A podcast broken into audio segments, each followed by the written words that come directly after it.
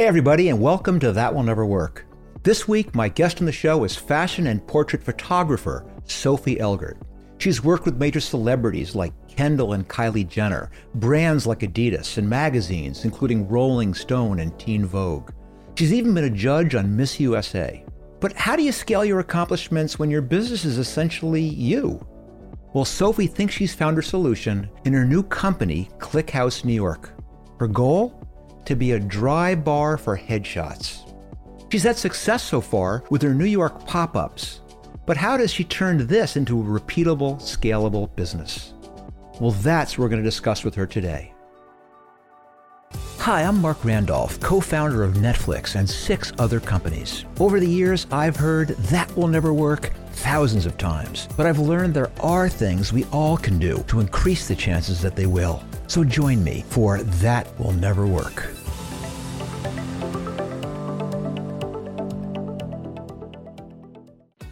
So, Sophie, welcome to That Will Never Work. I'm really excited to have you on because I think you're going to be talking about a category that I really have almost no background or experience in. So, why don't we just start it off with you kind of giving me a sense about what it is you do, what you're working on, and maybe leading right into what I can help you with. Great. Um, first of all, I'm so excited to be here. I listen to your podcast all the time. And when I applied, I thought there was no world in which I would ever get to talk to you. So this is a dream. So thank you.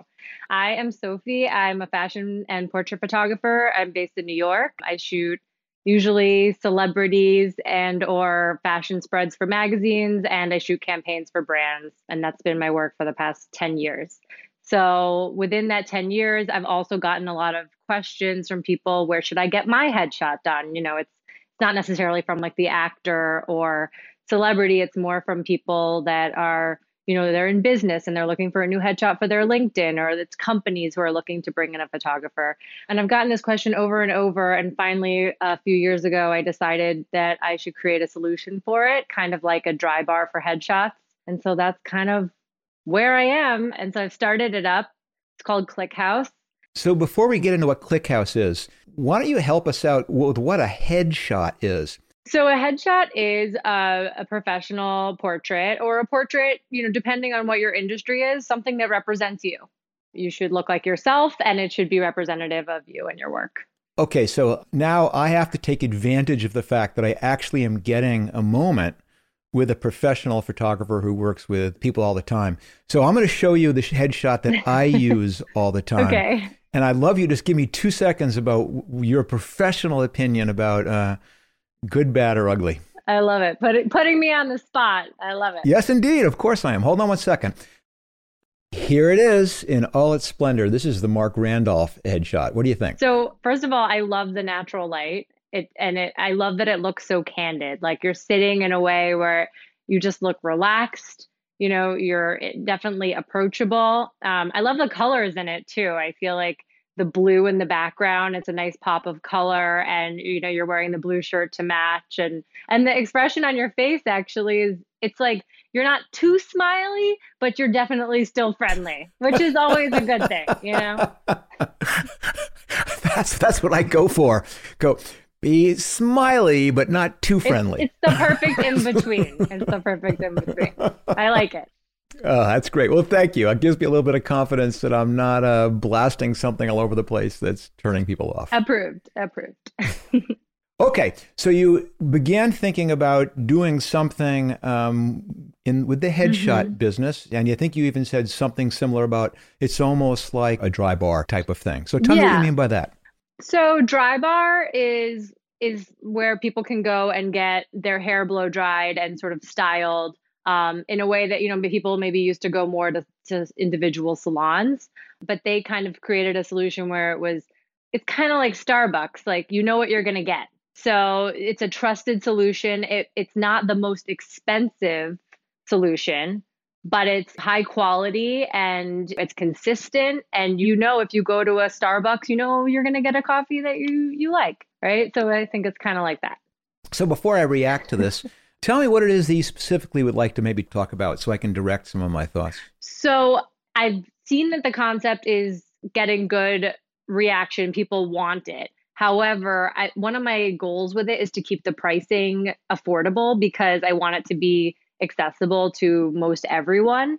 So I've been doing pop up models and I'm running into the issue that I have to have 15 or more people at each pop up, which is, you know, throughout the day in order to keep the pricing what it is which isn't a problem to fill. However, I get a lot of other requests from people who say, Oh, I'm at a company and we have two or three people. We want you to do our headshots. Or I have an individual, like, I need my headshot done, but I need it done, you know, on Friday.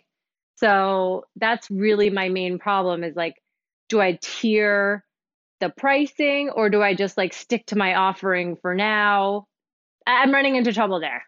So when you call them a pop up, what does that mean? Does, does that mean that you take over a storefront in a mall for a day? Exactly. I mean, uh... Yeah, exactly. So I try to do it with like locations around right now New York, but I've had interest for actually other cities already. And sort of using like a vacant space is ideal and or you know a co-working space that has a conference room is another thought that i've had you know just spaces that are available and that are convenient for people and just to give me some perspective on this business, so let's say, let's pretend that I was like a big celebrity and I had a big Hollywood budget behind me.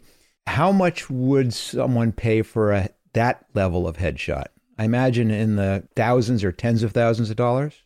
So a lot of celebrities, like they get their stuff for free because the magazine, you know, they're being shot for magazines. Like, eh, you know, ironically, but it's more like CEOs. So if CEOs for for a company are photographed, you know, they'll pay thousands of dollars for the headshot, which is great, but like not that many people can afford that. When these CEOs and or celebrities, you know, regardless or not if they're paying, are getting photographed, they have the whole team there. They have hair and makeup, they have a stylist, you know, they it's it's well done, right? Like the images are post produced. If other people get that, why can't everyone get that?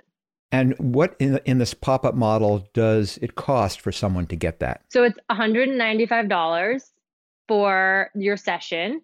Um, it includes hair and makeup, which, yes, is both for men and women because hair and makeup also equals grooming. Like you come in and you're sweaty and you know you have shine or you need just different things like kind of to get you your best camera self like ready. So you have hair and makeup on set and then it also includes, you know, obviously the session, and then it includes one final retouched image. And you can also buy more images. Fantastic. So it, this is within the reach of anybody for about the price of 20 uh, lattes, since they seem to these days translate yeah. how much uh, everything is based on the price of a cup of coffee. All right. So let me give you a quick thought. So the challenge of any business, and I can think of very, very few exceptions, is that you basically have this model where you have to find a customer. And in some cases, it's easy, some cases, it's hard. In some cases, it's word of mouth or it's viral or you're doing paid acquisition. But in some way, it's always hard to get someone to be a customer of yours. And you, of course, have the benefit that you're not charging a tremendous amount, but you still are going to have customer acquisition costs, especially if you're really trying to scale this right. beyond just what the organic demand is. And what most businesses learn pretty quickly is that it's a much, much better model if you can acquire the customer once and have them remain a customer many, many, many, many times. Now, uh, for those of you who actually have ever seen a picture of me or seen that famous headshot, you quickly will intuit the fact that I have never been to a dry bar. In fact, um, I don't think I've been to a barber in uh, 15 or 20 years.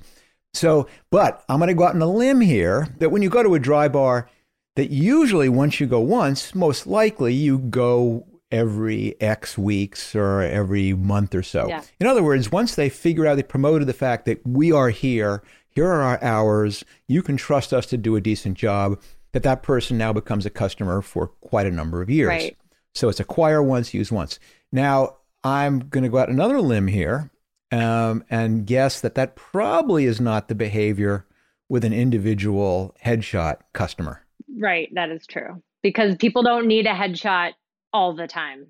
It's a one and done sort of thing. Right, for a couple of years at least. So, right off the bat, you're going to have some structural business model problems, which is that you've got $195 of gross revenue minus whatever costs you have then minus your customer acquisition cost, then you're down at a pretty low number.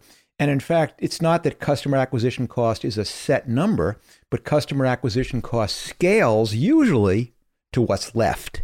And that you might say, oh, wow, after I look at all this and look at what I would like my gross margins to be, you know, and maybe you want it to be 50% or something like that, you go, I've only got $5 per customer left for acquisition. Right. And that's going to limit you quite a bit. So, my first sense is that you've got to, first of all, address that structural imbalance of the fact that you have a one and done model when you're working with an individual customer, like you're talking about. So, there's a couple ways to address that. And we'll go into, I'll give you two quick starts down two different paths, and then we can kind of discuss each one of them depending upon which one of them you think sounds more interesting. So, the first is you go, okay, I've got to live with uh, $7.25 of customer acquisition cost. Then that leads you down to beginning to say, okay, time to get clever and creative. And usually that involves either getting free media or it involves driving some huge level of virality where since one person comes in and doesn't come back, well, they need to at least bring 1.1 more people in after them somehow. Right. And then you begin playing with all the techniques you can use to begin driving virality. If you say, no, I can't do it for this price, then you need to begin driving your organic traffic, and which means you begin focusing really heavily on how you begin to use public relations and how you begin to use social media right. and how you begin all using the tools that you're probably reasonably familiar with already about how to get the word out there in the most cost effective way possible. Yeah. And there's lots of techniques there, but that's that's certainly a direction we sh- could talk about if you say, "No, I love the idea of being the Starbucks of headshots where you only buy one cup of coffee in your entire life." The other way, and you touched on this as well, is you redefine what a customer is. And it occurs to me that there probably, if you'd redefined the customer, then there is repeat business. So if the customer is the CEO, right. Well, she's only going to get it done once every 3 or 4 years. If the customer is General Motors Corporation, mm-hmm. well that customer could be a big customer of yours in every city in the world for a lifetime. Right. And once you begin to change that, then you go, wow, the value to me of landing a customer is not $195. It's $195,000 a year. And in fact, the lifetime value, usually the average lasts seven years. Now you're talking $1.4 million lifetime value for a customer. Right. Well, now it might make sense to spend $100,000 landing that customer. So I've purposely split this into two, which is clearly one's a very high level business to business and one's a very, very low level individual consumer one. And part of the skill of you being a business person is saying, I have this product. Where do I want my product to land on that model? And I'll let you get a word in edgewise in about 60 seconds. But I'll say that sometimes you may not even know. And part of it is figuring that out, not by going back and sitting there like with a Rodin's thinker and stroking your chin and worrying about it, but by trying a bunch of things. I mean, for example, the company that I did after Netflix, which is Looker, which is a data analytics product, we envisioned that as being an end user product, that this would be entirely self service on the web. You'd come in, you'd pick whether you wanted the $49 a month or $99 a month or $79 a month, best value. And you'd click, and that would be it. And unfortunately, the product didn't want to be that. The product wanted to be a $49,000 a month product. I mean, now, you know, almost a several hundred thousand dollar a month product, which meant that on one hand, wow, we could push our customer acquisition costs way up. But on the other hand, it meant that we now had to hire men and women who carried little briefcases and actually had plane tickets and all those things. And that it took us six months to land a customer. But that's what the product wanted to be, and you figure that out.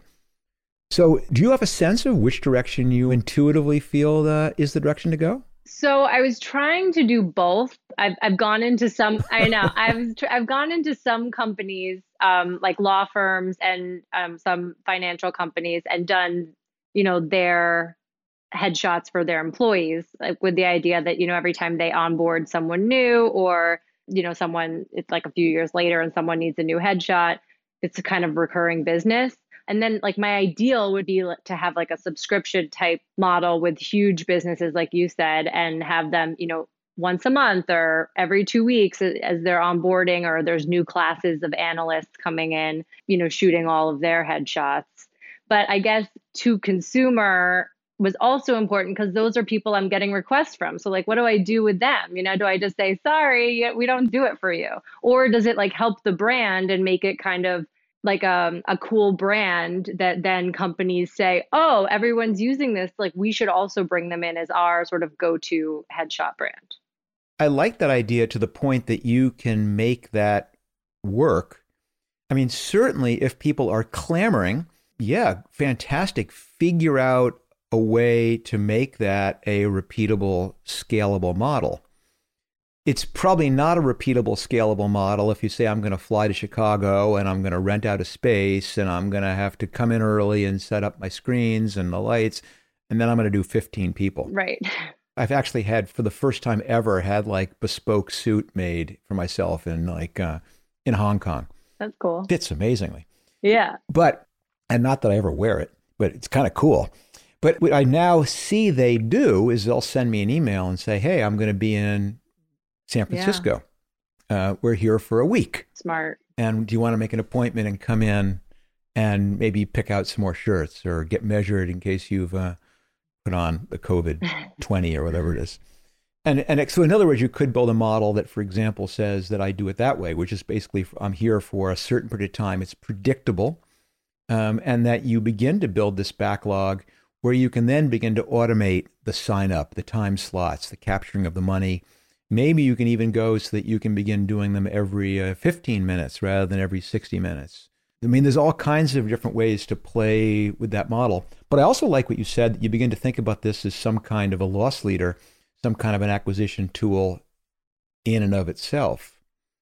I mean, I, I was thinking that, you know, again, I not to get all tactical on you since I don't really understand the business that well, but to the degree that you can offer, for example, hey, I'll come in and shoot for free, you at General Motors, all your monthly new onboards, but it's just going to be a badge photo.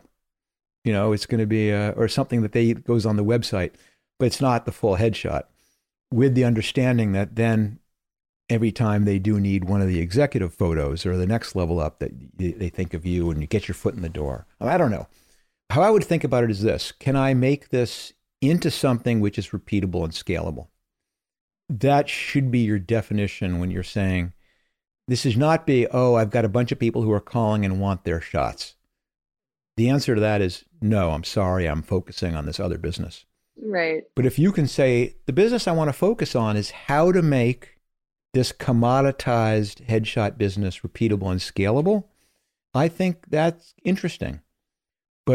When I say repeatable and scalable, I'm expecting you to have solved this full spectrum of what repeatable and scalable means, which is that you've figured out a way to fill your book for those days or weeks that you're going to be in a certain location without you having to be on the phone saying I've got an 11 o'clock for you. Right. But that you begin to find some product, you know, that that that is meant for that. People are paying for it automatically you focus on the value added pieces of the photography, which means you don't do makeup and you don't do styling. And if someone comes in sweaty, well, then they're going to look sweaty.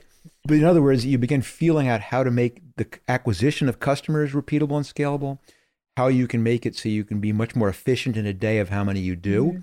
and how you can convert in a repeatable, scalable way all the people who get their shots done into either repeat services or add on services you could add on styling and and you could add on the hair and makeup and stuff like that. Yes, exactly. Right. Make the price of the photo $100. Right. And then say this this this and you end up making $225 average right. because of all the add-ons. Right. Or it's all post-production.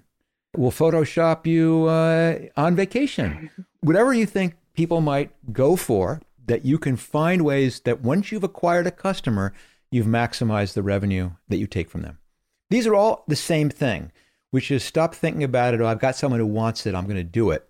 But take that as very strong evidence there might be a there there and begin to think, how do I convert this into a business? And if it's not repeatable and scalable, especially, I mean, if you were an architect and you were charging, you know, forty, fifty thousand dollars per commission, yeah, you can afford to do a one-off. You've got to make it to what McDonald's has done and what Starbucks has done is basically have this playbook and here's how it works. I don't think the consumer business then makes sense because there's only so many headshots that somebody needs. Like regardless of the add-ons, I think it then ends up being a it, it has to go to the businesses. Right? But that's my instinct that I would define the customer as not as an individual because they are one and done, the customer is someone who's repeat. And that also gives you this real clarity on who your customer has to be. So when um, when Mark's travel agency calls up and your first question is how many employees are there, and we go six, uh, no, I don't know what the average turnover is in a company these days, seven percent, ten percent, and so you have to figure out what's the average company size that's going to have sufficient turnover that they generate sufficient business for you to invest the time to acquire that customer. If you go that way, I'm at heart a consumer marketing guy. So I'm always drawn to that. Me too. I um, love And I yeah. wouldn't necessarily Yeah, isn't it cool? I, I wouldn't necessarily walk away from the idea of can I figure out how to do headshots for the masses? But your big problem here is that if I'm only going to get one and done, I can solve that two ways. I either drive the price point, the average price point way up. Average price point doesn't mean that um, I, I've never gotten mean versus median correct. but in other words, you can have most people paying 150 as long as a few people pay 1,000.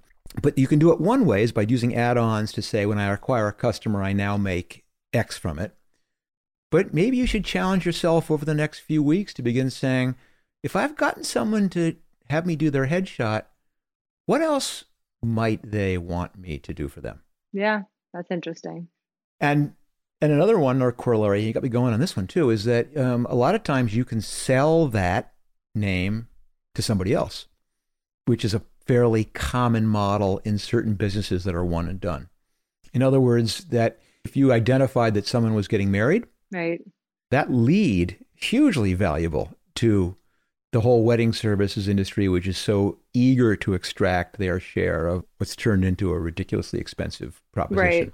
Same thing, uh, you know, one of the companies that I'm working with, real estate tech, and uh, you know, the value of finding out that someone's about to buy a house or about to sell a house is hugely positive.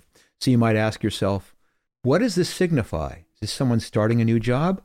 Is this someone moving to a new city? Could they be looking for an apartment? Could they want to buy new furniture? Could they?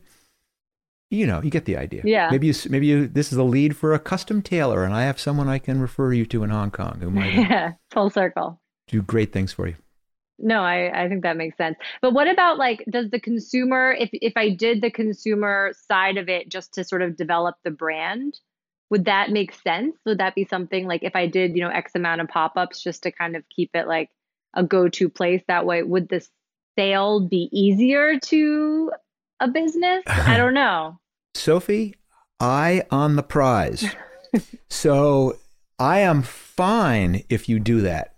But you better know why you're doing it. And if you're doing it because you've got a soft spot in my heart and this person has an audition or they're just, you're a sucker. Yeah, I am. If you are saying, no, I've found that for every 30 or 40 of these I do, it's a lead into a company that converts, fantastic.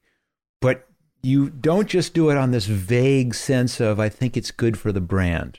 Now you're seeing my like non-business side come out, my photographer side. I'm like, oh, it's a nice looking brand, you know? You're an artist. I understand. But I want you to be an analytic artist, which is really begin to, to track of these 50 people that you do these shots for because they asked for it. Follow up and say, what is this for? Is it for a studio? Can you introduce me to the person at the studio? Oh, is it a company?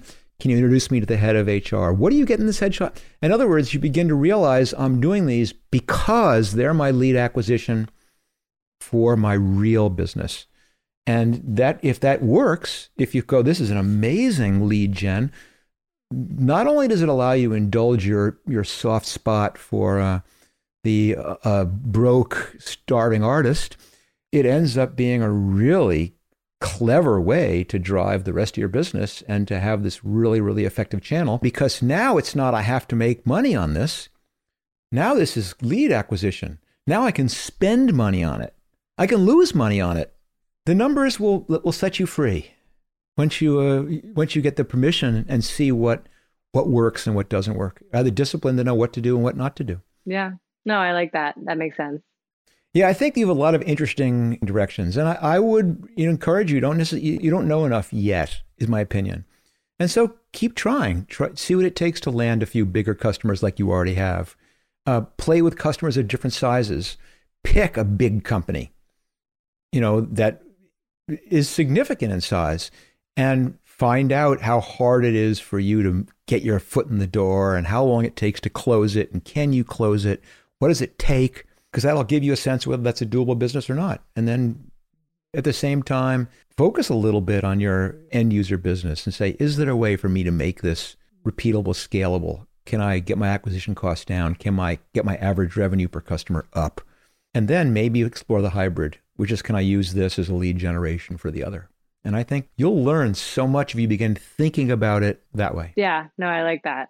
That makes sense. So, uh, does this help at all, or does this just confuse you? Yeah, no, it's really helpful. I guess now the next question is how do you land one like a big business like that, you know? Like how do you get in there? Do you go through like HR or what's sort of the typical you mentioned, you know, now there are plane tickets and people with briefcases and you know, well what like for me, what does that sort of look like? So the bad news is you have to figure that out yourself. Okay. I'm not kidding. I mean, for example, the worst thing you want to do is scale something before you understand it.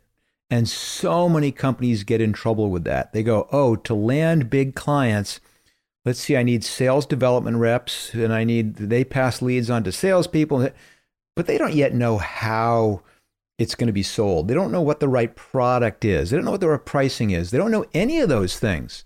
And so as a result, they go down this path of building something before they understand it. And unfortunately, that means that you have to, like we did at Looker, we went up and sold. And I'm not a salesperson, I'm terrible. But you very quickly begin to realize oh, the person who's making the decision is not this person, this category of person. It's this category of person. Got it. And oh my gosh, the problem I'm solving is not the one I thought I'd be solving, it's this one. Right. And you're only doing that by sitting down with people and by getting the door slammed in your face and by getting people to not respond to your emails and what city are you in? New York? That, I'm in New York. yeah. Yeah. You, you. That's the most target-rich environment in the world. Every single building has a hundred different possible prospects for you, mm-hmm. and it's just a matter of now starting to say what, being creative and going, how can I approach this? Let's try some HR. Try some IR, investor relations. Okay. Try some, I don't know, you know, the security person if they're doing badges. And in fact, if you do you do your individual ones, they're just sitting there grinning. So ask them a bunch of questions. Yeah. You know, where, where do you work? Um, what's this for? How's it going to be used? Who's paying for it? I mean, suck up that information and you'll see. It'll take a bunch to develop a pattern. But I promise if you do enough, patterns will emerge without you even trying. And you'll you'll stumble on something you'll intuitively know what works and what doesn't. And you'll stumble on one where they go, "Oh my gosh, thank God you called," and you go, "Oh my God, of course, the art department." Right, right. So just start, just start somewhere, and just start doing it, and then you'll sort of learn from there. Oh, that that sentence right there. I'm gonna record that and I'm gonna play that back for every time an entrepreneur goes, "What do I do next?" Start we'll figure it out from there. That's great advice. There you go. I think I can't think of a better way to end this, Sophie, than leaving you with that. That is the key to all your problems. Thank you. You're lucky. You, you have the raw talent and you have the product. I think this is going to be awesome. Thank you so much for all the advice. I'm really excited to try it out and see where it goes. All right. So, in about six months or so, we're going to follow up and you're going to give me the quick rundown on what worked and what didn't work. Hopefully, you've stumbled on this repeatable, scalable business model that every entrepreneur is looking for. And then off you go. Thank you so much. I really appreciate again you're having me on. Oh, thanks for joining me, Sophie. Good luck. All right. Thanks. I love the ClickHouse New York concept, and I'm actually pretty eager to see what Sophie does with the advice I gave her. And next time I need a headshot, well, who knows? Maybe it'll be with ClickHouse New York. If you liked what you heard today, take a minute to subscribe so you don't miss a single weekly episode. If you've got a business problem you're struggling with and would like to join me on the show, simply come to marcrandolph.com forward slash guest to apply. And while you're there, add yourself to my mailing list so you're up to date on all my news and entrepreneurial tips. And finally, if a 30 minute podcast is just too much, I share all my hints and tips in more easily digestible nuggets on Twitter, Instagram, LinkedIn, and yes, even TikTok. You'll find links to all this stuff, plus my blogs and other writing on marcrandolph.com. Check it out. Thanks again for listening, and see you all next week.